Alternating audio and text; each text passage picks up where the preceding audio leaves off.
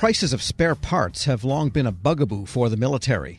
Now, the Senate version of the 2023 Defense Authorization Bill contains something called a Progress Payment Incentive Pilot Program. For how it works and what the benefits might be, we turn to Project on Government Oversight defense analyst Julia Gledhill. Ms. Gledhill, good to have you on. Thanks for having me. And you have been looking at this idea of prices that the Pentagon pays for millions of possible spare parts for its platforms and so forth. What's the background here? Sure. In weapons acquisition, as you know, we often see delays and cost overruns on the military's biggest and most expensive programs, but also um, on smaller programs for spare parts for equipment and, and big weapon systems.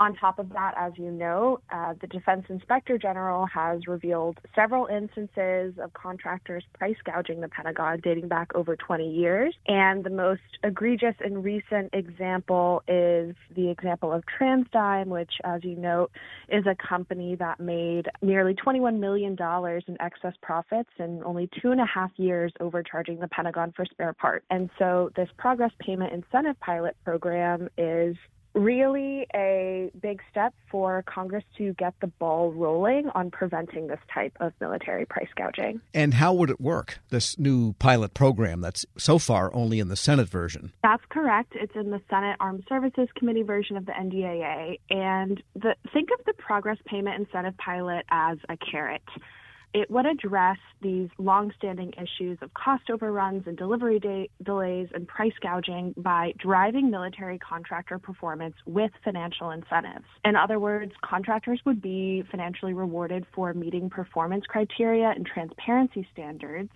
like meeting program milestones and schedules 95% of the time, um, disclosing particular financial information like first year subcontractor data, and arguably most importantly, uh, contractors would be rewarded for providing the Pentagon certified cost and pricing information in a timely manner. Certified cost and pricing information is really important because it helps the Pentagon ensure it's paying contractors fair prices which would help the department avoid situations like overpaying for things like spare parts, whether it be pins or bevels, and hopefully prevent the type of price gouging that we've seen uh, from companies like TransDigm. Yeah, there's a lot of, I guess, approaches to the spare parts issue.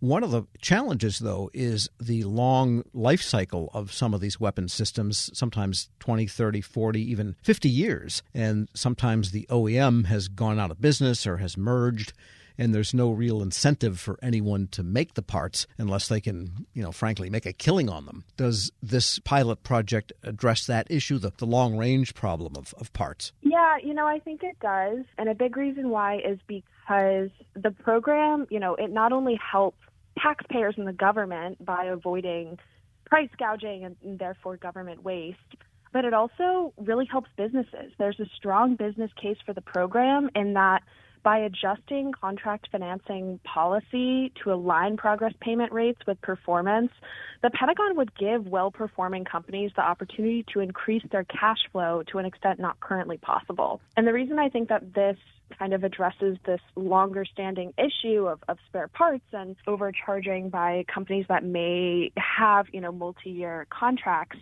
is because well performing companies could receive up to 95% in financing for incurred costs as they move forward with a contract compared to the customary progress payment rate of 80%.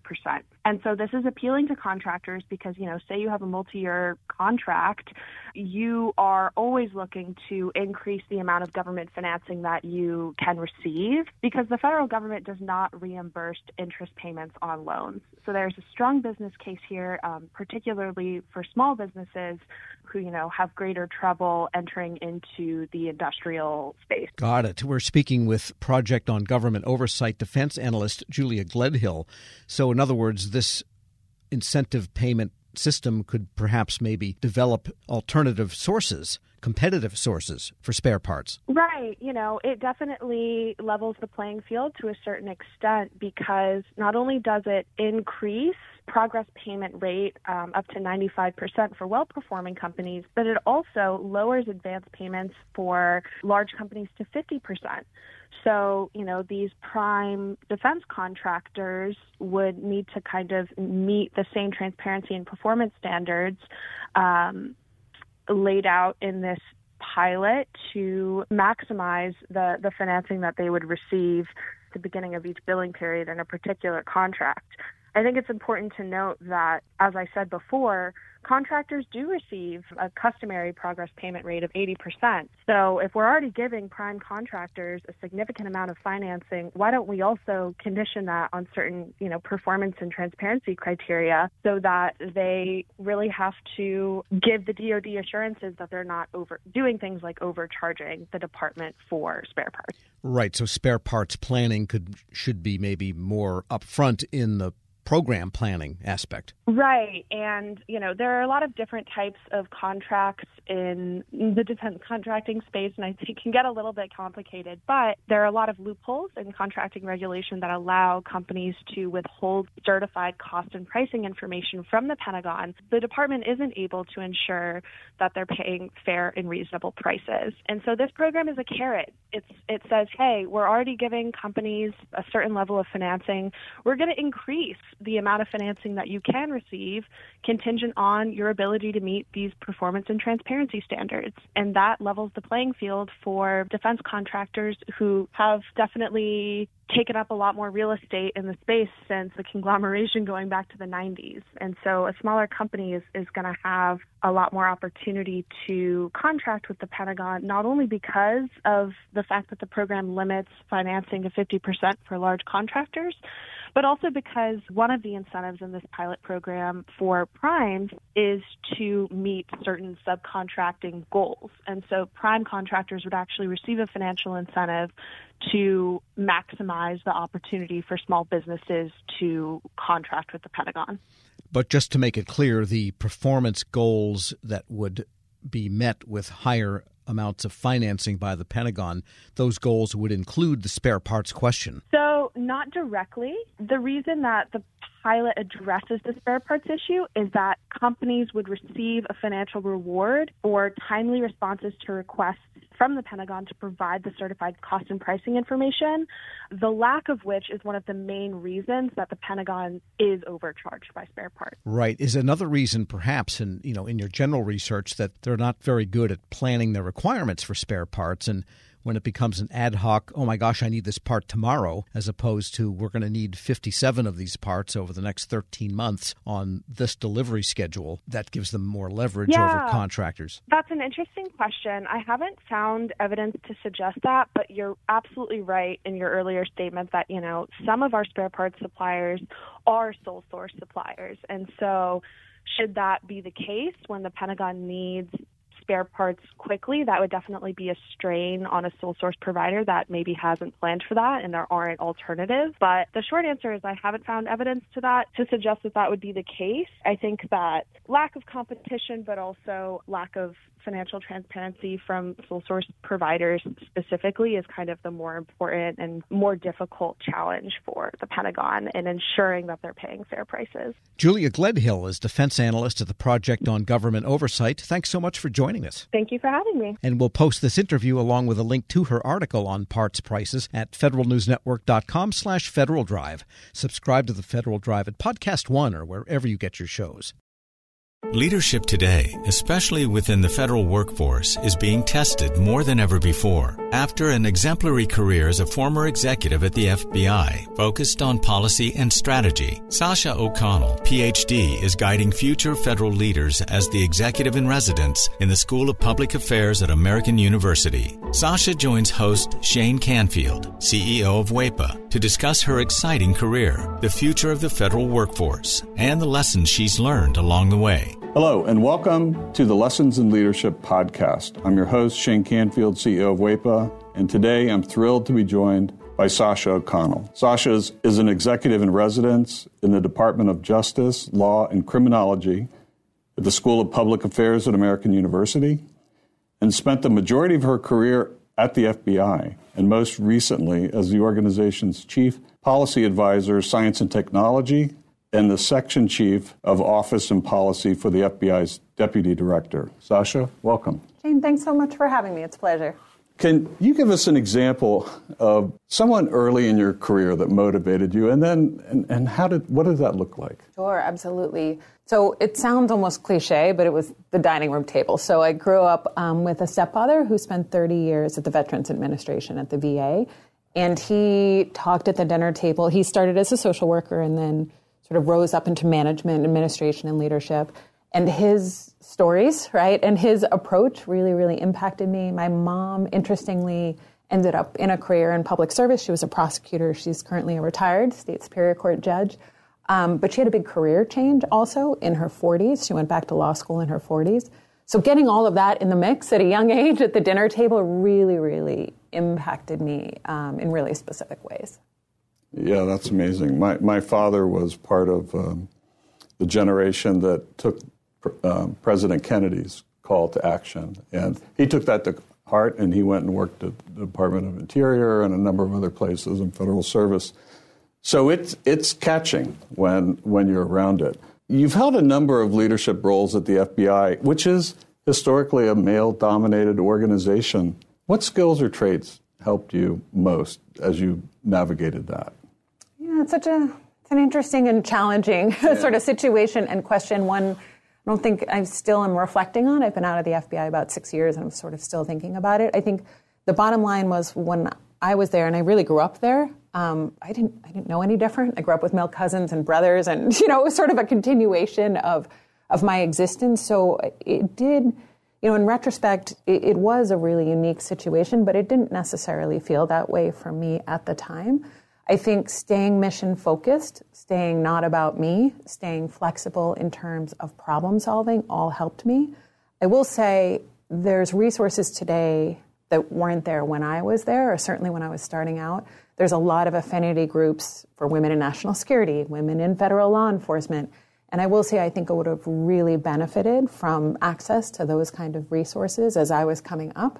Um, I had both incredible mentors, men and women, um, women across the organization who I became very close with, who were incredible supports, not just getting the job and starting out, but sort of matriculating through. But again, I'm really sort of proud of, involved in some of the work of those external organizations that bring women across government, um, executive women in government, and those kind of organizations together, because I think it is really, really helpful um, as one moves through. Yeah, we, we actually work with a, a, number of those too and, and go to their events and conferences and support them because it's important. How has your leadership style developed or changed over the years? Well, I think I've gotten a little more confident in it, right? The seeds were there at that dining room table. One thing um, that carried through that I learned from my stepdad was to focus on the process. He would talk at dinner about big ideas or big changes and how to get from here to there was part of his day job, so he thought about explicitly, was getting other people on board, getting that stakeholder engagement, getting other people to think it was their idea if that was required. And that's something I started out with as a gift, right? That kind of approach. And then I got confidence in that, and then I added things. I will say, as I moved on, my appreciation for taking care of is maybe the wrong word, but really focusing on the people who work with you and for you in some instances. Um, you know, making sure that they have what they need to be successful in a tactical way, but then also something I definitely learned at the FBI as I went along is, you know, the importance of creating an environment that is supportive and inspiring. You know, we joke about it, but food has played a pretty serious role um, in my leadership style over time. Um, I learned from great mentors. I worked with Bill Estevez at the FBI, who had a full scale cappuccino maker at his cubicle, right, and would host coffee hour, and you'd see the steam rising across the cubicles. Um, I worked with a, a great friend who used to carry hot frittatas for breakfast celebrations or on the on the metro, right, in one of those sort of coolie bags. Um, and so I, have sort of, I think it's been additive in terms of learning, gaining confidence in my approach, and then adding these pieces as I go that I've certainly learned from mentors and colleagues. And clearly, you never let anything get in your way. You were mission focused, as you mentioned, and you just got the job done no matter what was in front of you. Well, I wish I wish and it was it was that easy. I mean, I think we had a lot of success. Um, one thing has always been my approach when starting out as a leader too is to solve near-term problems. I always say sort of deliver short and then you can push them long, right? So we we don't always succeed in those long-term goals or those you know sort of blue sky ideas as leaders we want to achieve.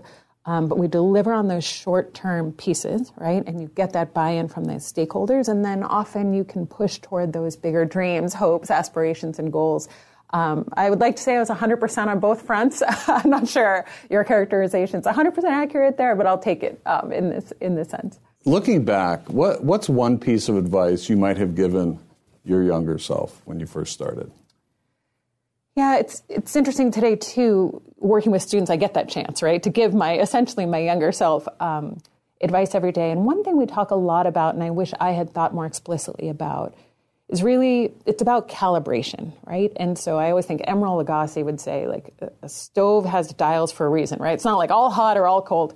And I think it's the same here. In some ways, in my career, I had to learn to tone it down, right? And to, you know, certainly at the FBI, sometimes you need to take that back seat at a meeting and wait to be invited to the table. And that's really the appropriate way to build rapport, relationships, and trust. Other times, I needed to learn to tune it up, right? To up the volume a little bit. Um, I had a wonderful boss, Dave Schlendorf, who we were in a meeting together with big bosses at the FBI once, and I was working for Dave.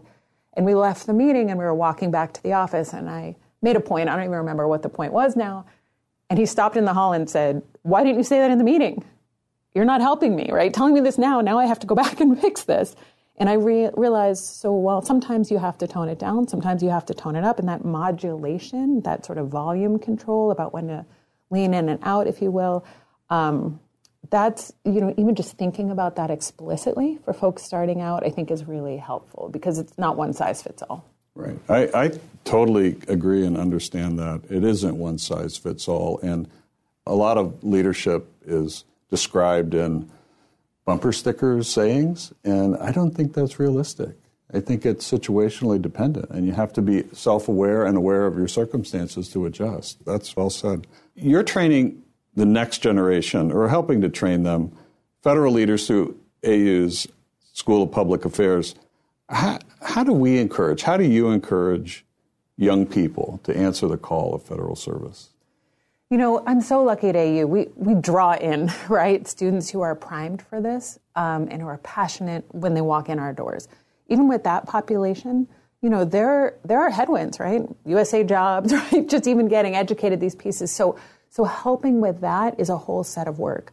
I'm also really passionate about, as you point out, reaching out to a diversity of folks who haven't even thought about these careers as careers. I had a conversation with a young woman the other day, and she was talking about law school. Is I'm, I'm fully supportive of law school, and I said, "Have you ever thought about a career in, in federal service?" And she said, uh, "Isn't that for old people?" I said, uh, um, "Okay." So you know, I mean, there's an education to do, right? Clearly, she's never seen the softball leagues, you know, down on the mall or kickball or any of the fun we all have in town, where we certainly did when we were younger, but I, I really try, again, podcasts like this and other venues to put myself out there and really talk about what it's like, the opportunities I had at the FBI to be in the middle of the mission space, and to explain that the federal government needs all kinds of skills, right? And diversity of thought, right? And diversity of people. So, so there's that sort of working with the group that's primed for us, and we need to help them get over those barriers, get in, and then stay and stay um, engaged and passionate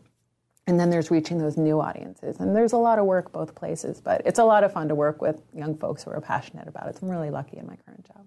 And career civil service is a great path if somebody wants to take it. Our board is 100% SES level career civil servants. They are all dedicated. They have a real passion for what they're doing. They could go work anywhere, but they choose federal service. And there's no place, I always tell young folks who ask me about it, there's no place you're going to get the level of responsibility quickly as you do in federal service, right? And and yeah, sometimes things move slow. It's supposed to move slow, right? We talk about the reasons for that too. But there's there's really no other industry. Maybe some startups you might get this experience, but really where you can be in the middle of mission space, whether you're passionate about the environment or national security or healthcare, you know, public health and you're going to get in there quickly um, and you're going to get in the mix and get exposure, experience, and opportunity for impact that's really unlike any other career. Perfect. Well, thank you, Sasha, and thanks to everyone for listening. I'm Shane Canfield, and this has been the Lessons in Leadership podcast. Talk to you next time. Reconnect with a carpool or vanpool. Even if you're commuting just a few days a week, Commuter Connections can match you with others that live and work near or at the same place as you. Prefer taking the bus or train? There's never been a better time to reconnect with transit. Plus, you have the added comfort of knowing Guaranteed Ride Home is there for any unexpected emergency for free. For more options, visit commuterconnections.org or call 1 800 745 RIDE. Some restrictions apply. This holiday, whether you're making a Baker's Simple Truth turkey for 40 or a Murray's Baked Brie for 2, Baker's has fast, fresh delivery and free pickup, so you can make holiday meals that bring you all together to create memories that last. Baker's, fresh for everyone. Free pickup on orders of $35 or more. Restrictions may apply. Get more ways to save at the Buy Five or More Save $1 each sale. Just buy five or more participating items and save a dollar each with card. Baker's, fresh for everyone.